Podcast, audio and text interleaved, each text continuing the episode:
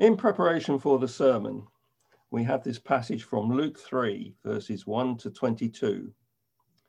In the 15th year of the reign of Emperor Tiberius, when Pontius Pilate was governor of Judea and Herod was ruler of Galilee, and his brother Philip, ruler of the region of Iturea and Trachonis, and Lysanias, ruler of Abilene, during the priesthood of Annas and Caiaphas, the word of God came to John, son of Zechariah, in the wilderness.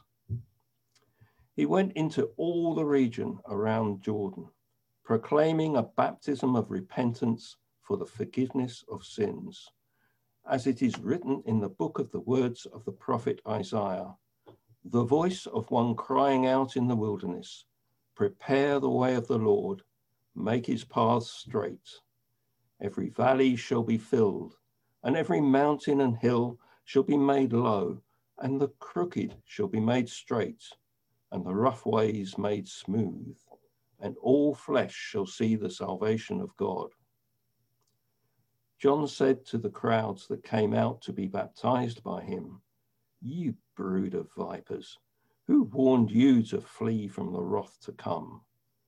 Bear fruits worthy of repentance. Do not say to yourselves, We have Abraham as our ancestor, for I tell you, God is able from these stones to raise up children to Abraham. Even now, the axe is lying at the root of the trees. Every tree, therefore, that does not bear good fruit is cut down and thrown into the fire. And the crowds asked him, What then should we do? And in reply, he said to them, Whoever has two coats must share with anyone who has none, and whoever has food must do likewise. Even tax gatherers came to be baptized, and they asked him, Teacher, what should we do? And he said to them, Collect no more than the amount prescri- prescribed for you. Soldiers also asked him, And we, what should we do? And he said to them, Do not extort money from anyone by threats or false accusation, and be satisfied with your wages. As the people were filling, filled with expectation, and all were questioning in their hearts concerning John, whether he might be the Messiah, John answered them all by saying, I baptize you with water, but one who is more powerful than I is coming. I am not worthy to untie the thong of his sandals. He will baptize you with Holy Spirit and fire. His winnowing fork is in his hand to clear the threshing floor and to gather the wheat into his granary but the chaff he will burn with unquenchable fire. So, with many other exhortations, he proclaimed the good news for the people. But Herod, the ruler, who had been rebuked by him because of Herodias, his brother's wife, and because of all the evil things that Herod had done, added to them by shutting up John in prison. Now, when all the people were baptized, and when Jesus also had been baptized and was praying, the heaven was opened, and the Holy Spirit descended upon him in bodily form like a dove. And a voice came from heaven You are my Son, the beloved. With you I am well pleased. A question for you to ponder, which we will come back to in uh, a few minutes. Who, in your opinion, are the annoyingly simplistic prophets of our time? So, kind of whose voice or message drives you to distraction because it fails to take sufficient account of nuance and complexity? So, who has you, you know, shouting at your TV or your radio? As I said, we'll come back to this.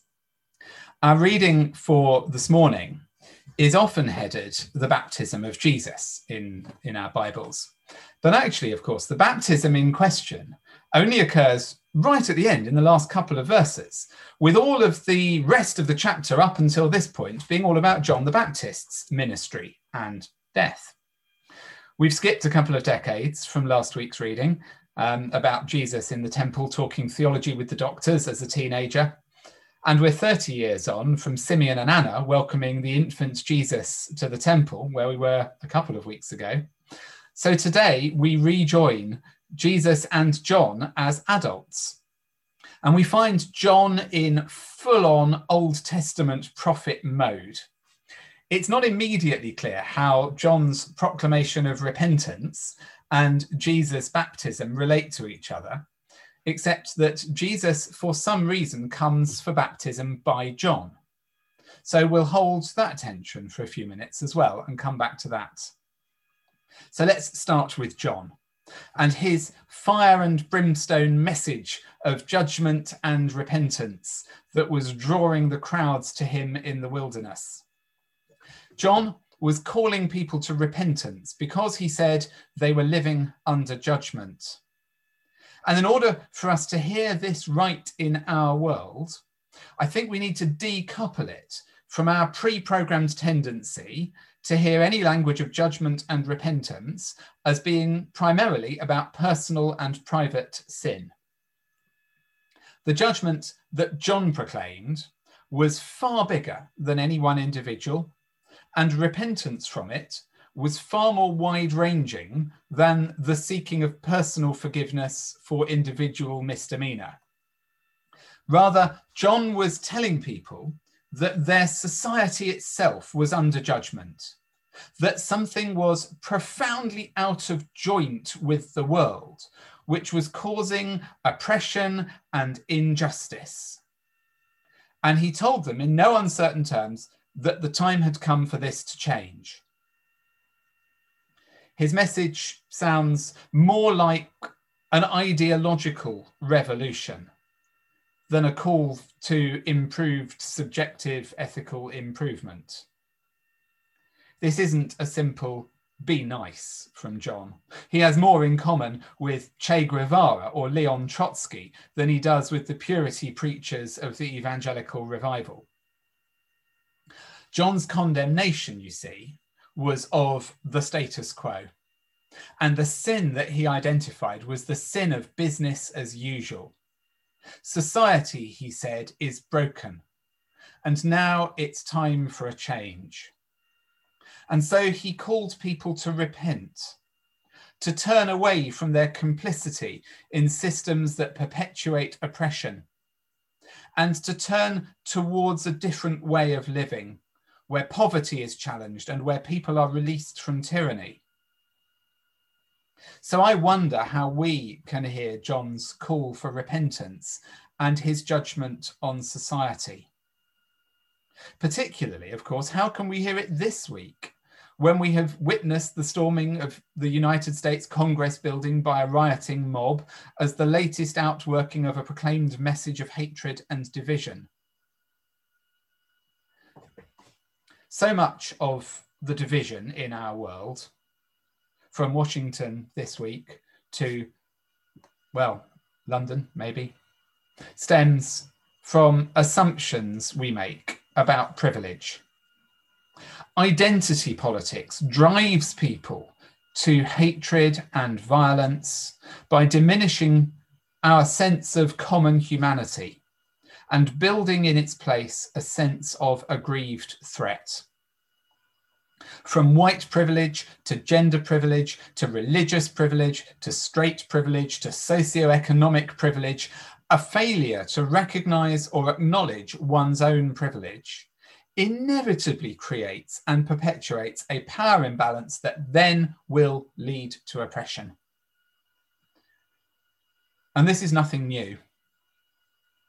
John's message cuts right to the heart of this issue. And if we're to hear John's proclamation in our world, then we, with his first hearers, will have to internalize a message that has the capacity to make us profoundly uncomfortable. And that message is this whatever privilege we have, whatever privilege you have, whatever privilege I have, and some of us have a lot, is never ours by right. It is simply the benefits that end up being ours because we fit into a specific social group or because we have certain dimensions to our identity. And the message of John to the children of Abraham who came to him for baptism of repentance was that their privileged status as God's children was not something they could take for granted any longer. They said, We are the children of Abraham. And John said, God wants children of Abraham, he'll raise them up out of the stones. They had to realize, rather, that their place at God's table was not dependent on who their ancestors were, but on the fruit of justice and righteousness in their lives. And this isn't rocket science now, and it wasn't rocket science back then. As a response to the crowd's anxious and despairing question of what then should they do in the face of his condemnation of their addiction to business as usual, the answer John gave was unnervingly simplistic. Share your surplus with those who don't have enough. Don't line your own pockets from the public purse. Don't extort money by threat or deception. All of which has a disconcertingly contemporary ring to it, doesn't it? You know, I'm thinking of the challenge last year of Black Lives Matter and the the kind of the hand the, the anguished hand wringing on the part of many of those of us who have inherited white privilege. What then should we do? Well it's not rocket science I think John would say to us what he said in the first century in the wilderness stop taking your privilege for granted and then do something, share with those who don't have. Stop lining your own pockets on the basis of who you are, the job you have. Don't extort money by threat or deception. Simple though it may sound, as all the best ideas often do, this condemnation of entitlement, selfish, selfishness, avarice, and extortion is as revolutionary today as it was in the first century because it challenges the human tendency to always want to look after number one and kind of forget about the rest. It's a call to a different way of living, where enough is genuinely enough, and where the humanity of the other is respected and nurtured. It's a call to the politics and the economics of the common good. The three groups who ask John what they should do are the, the, the ordinary person who is told to share their cloak. But then we've got the tax collector who's told to stop lining his profit pockets. And we've got the soldier who's told to stop extorting. It's the ordinary people, it's money, it's military power. In all of this, there is a call to the politics and economics of the common good. And this is what we need to see then in the story of John's baptism of Jesus. People sometimes ask, you know, why did Jesus need, who, was sinless, why did Jesus, who was sinless, need to be baptized by John? It's not as though he had some deep personal sins that needed forgiving. Well, Jesus came for baptism to align himself with John's call to turn away from a society hell bent on entrenching privilege and to turn towards a way of living that is good news, verse 18, for all flesh, verse 6. But then, as with everything Jesus done, does, he then kind of subverts people's expectations of him. John's judgment language has been strong. He's called people a brood of vipers as he has exposed their hypocrisy, and he's warned them that their lives of unfruitful living will be thrown in the fire of God's judgment. You might have thought, on the back of that message, that Jesus coming for baptism by John was him aligning himself with a revolution of fire, a burning away of the old order as a precursor to the forcible establishment of the new. But as Jesus is baptized, a new epiphany is given. A new revelation is given. And the winnowing fire of God's Spirit is revealed in the form of a dove, descending on Jesus at his baptism as a precursor to the flames of the same Spirit that will descend on Jesus' disciples at Pentecost later in Luke's story. The revelation of God is not seen as a Roman eagle poised with talons bared to shred all those who fail to capitulate to the new order. This isn't the overthrow of one violent empire by another. God's judgment is in the end not meted out on people for non compliance with the new regime. Rather, the burning fire of God's Spirit is experienced as a dove of peace, gentle and loving. And each of us who follows Jesus through baptism are aligning ourselves with this alternative revelation of God as the chaff in our lives is burned away, and we are purified, forgiven, and prepared for the task of living God's kingdom into being in our world. Too often, you see, preachers of judgment stand ready to call out the sins of others and to preach against other people's faults. But John calls people to turn from such practices of condemnation and division and to discover instead that the path to revolution lies in the choices that we each of us make. As we turn away from business as usual, to embrace ways of living that bear the fruit of generosity and love, and acknowledging our privilege, turn towards those who would otherwise be distanced from us, giving up that which we have inherited, so that they too can share in God's blessing so, to return to the question with which I started who are the annoyingly simplistic prophets of our time? Are they perhaps the unambiguous prophets of the climate emergency, Greta Thunberg or Extinction Rebellion?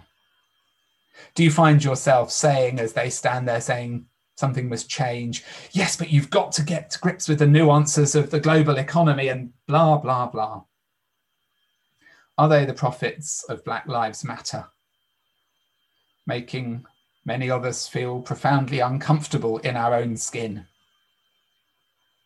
Are they the prophets of the Me Too movement, highlighting for half of us what it means to be a man? Sometimes these binary calls to justice, to repentance, to the acknowledgement of privilege and responsibility can be hard to hear, but that doesn't mean they aren't right. I suspect that in all of these and more, we can hear echoes of John's simplistic proclamation in the wilderness that people should stop exploiting their privilege and instead should live and work to bring to bear in the world the fruit of justice and righteousness and equality.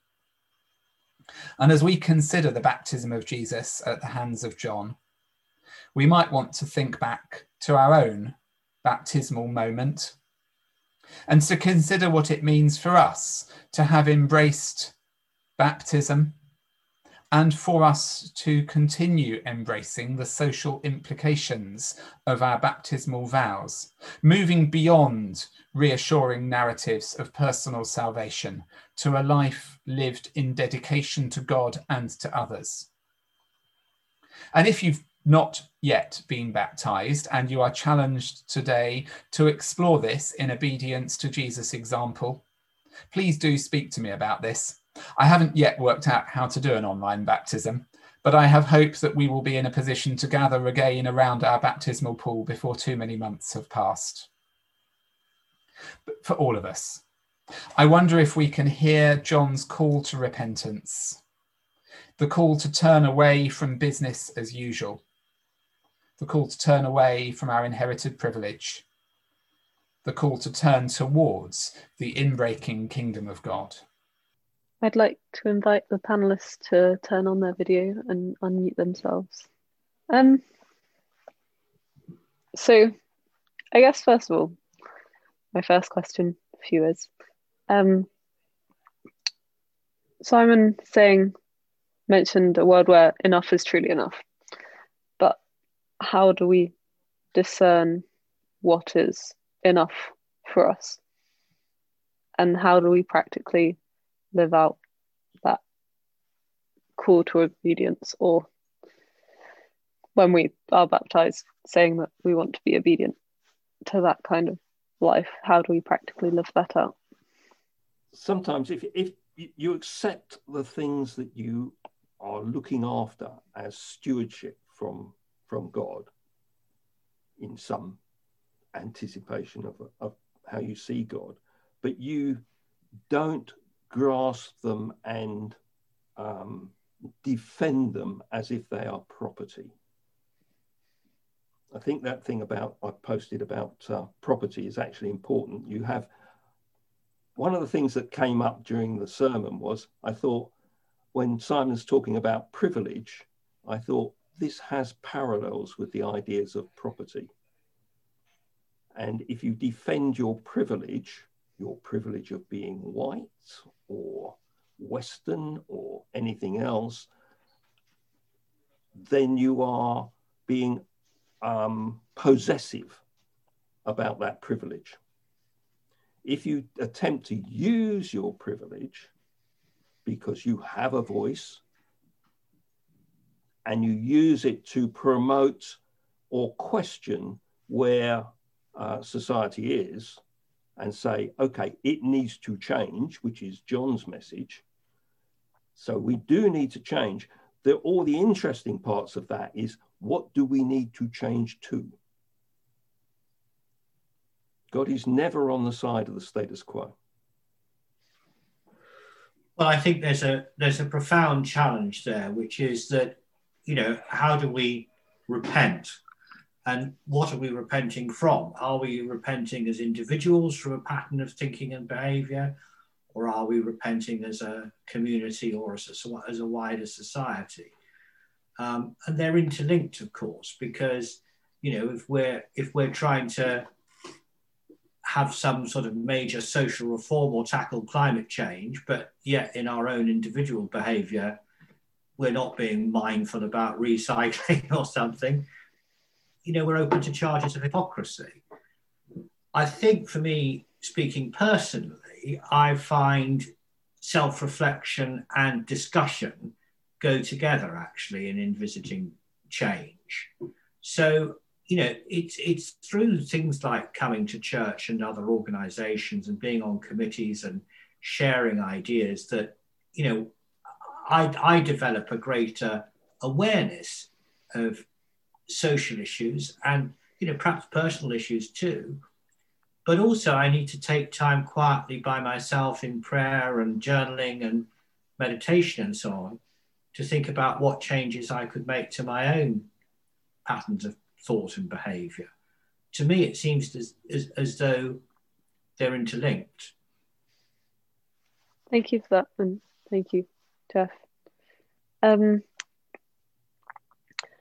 so, I guess another thing I was thinking about during this was Simon mentioned um, simplistic prophets of our day and sometimes I and I personally don't think that there are actually that many people who are that simplistic, but it's just the way that things are repackaged along the way. Like Greta Thunberg was mentioned, and she can do an hour long interview where she explains the nuance in her position, and all that gets reported around the world is a headline or something she tweets. Um, so I guess my question for you is we may say we like nuance, but how do we go about ensuring that we don't fall into those pitfalls? Um, is there anything you do to try to engage in debates with a bit more nuance? I think the issue really is we can have a vision of where we want to get to, which may not agree with everybody else's vision of where we want to get to. But all the nuance comes in when you are trying to work out how you are going to get to where you uh, see your vision to be. And that's where all the politics comes in and all the, because you can talk about an individual making contributions and making his own decisions for himself or herself. But at some point, we have to uh, start imposing on society that this is the vision for the whole of the society and you are expected to work towards it.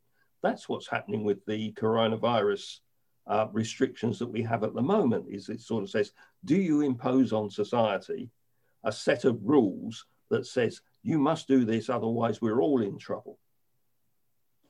And uh, and there is a fight back against that, and there is some some rights in the, that fight back, but the discussion has to be had. Mm-hmm. mm-hmm. Yeah, that, that's a good point, Jeff. Uh, I was just thinking about because there's two things that, that, that struck me. I like to make a, a, a distinction about it. Um, the symbolism of, of baptism, uh, that practice of sprinkling and immersion, that, that, symbolism, and the message of, of uh, baptism that um, what, what uh, John was trying to explain, that the, the repentance aspect. In my view, uh, uh, um, um, I think that we as Christians will, will need to enforce uh, uh, that message of, of baptism um, and, and repentance. And um, the example that said that Simon, Simon was given about privileges, you know, and people should have conscience that that you know uh, uh, privilege is is not enjoyable. It's not something that you enjoy unless it can be shared with other people and for example, in the COVID situation, uh, you know, people try to enforce a message to say, well, you have to stay at home, otherwise you will be infected. It then comes the question is how much is that message being enforced? And people, and we you staying at home, but then you still have um, a, terrible results. So how much as Christians or, or, or, people, citizens of the world can in, enforce a message on ourselves in, in, in different aspects uh, uh, uh, that relates to each other in terms of climate change, in terms of poverty, uh, uh, the rich against poor, I mean, uh, a lot of other things. So um, the enforcement of the message, I think we should work on those more than, than other symbolism, even though they are, they're, they're related. Thank you. Liz? You looked pensive. yeah, um, I mean, I agree with so much as what have been said. I absolutely love something that Jess said earlier um, in answer to one of your questions. You give yourself and your energy through the education of others. And I think um, that we know that a prophet like John came and he did rattle many people's cages and he he it was uncomfortable. Um, but he also uh, tried to educate in a way. And I think that um, although that might have been when people are asking questions well how do we? And they might seem simplistic. What is sim- simplistic for one person is not simplistic for another. And I think that I think that the education and learning from other people and learning about ourselves and where our privilege and prejudice is, but also learning about other people from other people that we wouldn't normally listen to and that we wouldn't normally give airtime to um, is actually be, being willing to like see the prophets in those places where we're not comfortable that they might be prophets. You know, it's all very well us picking a prophet that looks a bit like us, that is just saying something vaguely challenging, but actually being willing to listen to people who really make us uncomfortable is really important. The other thing that kept striking me the whole time through this conversation is that actually, ironically, John had a bit of a uh, people were flocking to John because of what he was saying, and he almost had a bit of a personality cult going on. Uh, he didn't mean to, but people were wanting to go to him to hear what he was saying because hey, he was a bit radical. Uh, it's my understanding. I mean, anyone who's seen Life of Brian, um, there, there is some truth in that kind of depiction, actually, where you know at that time there were a lot of people touting that they were the messiah and there were a lot of prophets and there were a lot of and I think that um, unfortunately, in that kind of model, we end up um, almost, although we are challenged by John, we also end up kind of liking the idea of, of keeping our, the prophets that we know and love in a little box that means that they're all prophets. So I can think of people I think are prophetic. For me, someone like Martyn Joseph, who is a singer songwriter, who says a lot of really, really powerful stuff, is prophetic and has been since I was a child. But then some other people who may be prophetic, some other people maybe in the Black Lives Matter campaign or Extinction Rebellion, sometimes maybe that challenge doesn't hit me quite as much because that, that it's almost too challenging. Um, but I, I do think that that both the good news and the challenge is that we are on a journey. I think I've said this before. We're on a journey, and we're always called to look for the new prophets, and we're never called to kind of like stay static. And I agree totally with what um, Jeff said on that one. And I think that it, using Simon's term, I don't think it's ever business as usual. I think that we've always got to be looking for where people are being um, discriminated against and where. Um, where we need to challenge our own privilege and, and, and we need to constantly be re-educating ourselves. Thank you. Um, yeah, I'd just like to read some um, comments from the chat. Um, Veronica said, We need the simple black and white message to prevent us ignoring the issues entirely. Um, yeah, and I do think that's right. I just, my personal feeling is, I wish that weren't the case. And sometimes maybe, like, while I agree with you, my way of wanting to change that is by trying to reject the black and white messages. I don't know if that makes sense thing. So Veronica also said one of the best ways of achieving economic simplicity is fostering community so that property and skills are shared. And also our problem as Christians, as Simon pointed out towards the end of his sermon, is that we have swallowed the individualism of society in general and made salvation individualistic. Salvation is corporate and baptism is baptism into a community. So Amy said um, and I find this interesting. I find it very hard to read these passages in a non personal way due to my perfectionist personality and evangelical church background. I always feel moved to give money or give up things out of guilt and terror of punishment rather than self awareness. This, however, doesn't actually lead to any long term change and makes you more afraid of sincere self reflection, as any fault is intolerable and it is tied up with judgment. I'm sure this will change with time, but it's hard to escape this line of thinking when you've had it embedded into you by even holistic culture and other influences. Um, oh, and then Veronica also said before we enforce anything, we need to have a sense of community and therefore a sense of responsibility to the community.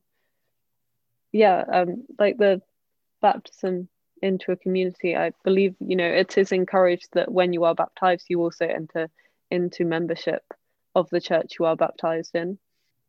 Um, and Tim and Dermot, I don't know which person it was said, I consider Marcus Rashford to be a contemporary prophetic voice.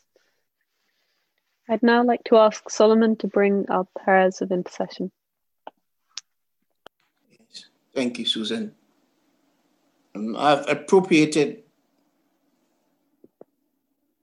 I've appropriated the 23rd sign for this time. Uh, I think it is suitable Let us pray. Father God, you are our shepherd when we did not want. We, as sheep, have gone astray, and you have called us back to calm. You have guided us in times of trouble, and we trust you would do the same again. You have made, us to lie down in green pastures and guided us beside still waters. To recognize your beauty that surrounds us, yet lonely and desolate. You are the comforter, O Lord. We invite your presence, O God, in times when there are no answers we pray, O God, that in these times we will continue to trust you. You have restored our souls. We will remain faithful as you have restored our souls, and that you will lead us in the path of righteousness for your name's sake, O God. That we will not turn to any other path but your path, and continue to strive for righteousness for your name's sake, and to continue to worship you, to honor you, to praise you, and that your name be glorified in all circumstances, O God. Glory be your name. Though we walk through the valley of shadow of death, we will fear no evil, for thou art with us. In sickness, we will trust you. In pain, we will trust you. In sorrows, we will trust you. Heavenly Father, in COVID, we would trust you. In uncertainty, we would trust you. Political upheaval, we would trust you. Let your will be done. As with thy rod and thy staff, we will be comforted. Thou prepareth a table before us in the presence of all issues for climate change, migration, hate, effects of Trump, societal ills, divisions, bad relationship, violence, disease, war, family feuds, political ideology, and all, because thou hast anointed our head with oil. Our cup runneth over. But peace will be still. You have commanded that peace will be still. Surely goodness and mercy shall follow us all the days of our lives, and we will dwell in the house of the Lord forever. Amen and amen. And now I'd just like to say a prayer in the service. Um, dear Lord, thank you for our time together today. Thank you that we are in a position that we have this time to spend together. We pray that we would go from today having been changed in at least some small way. And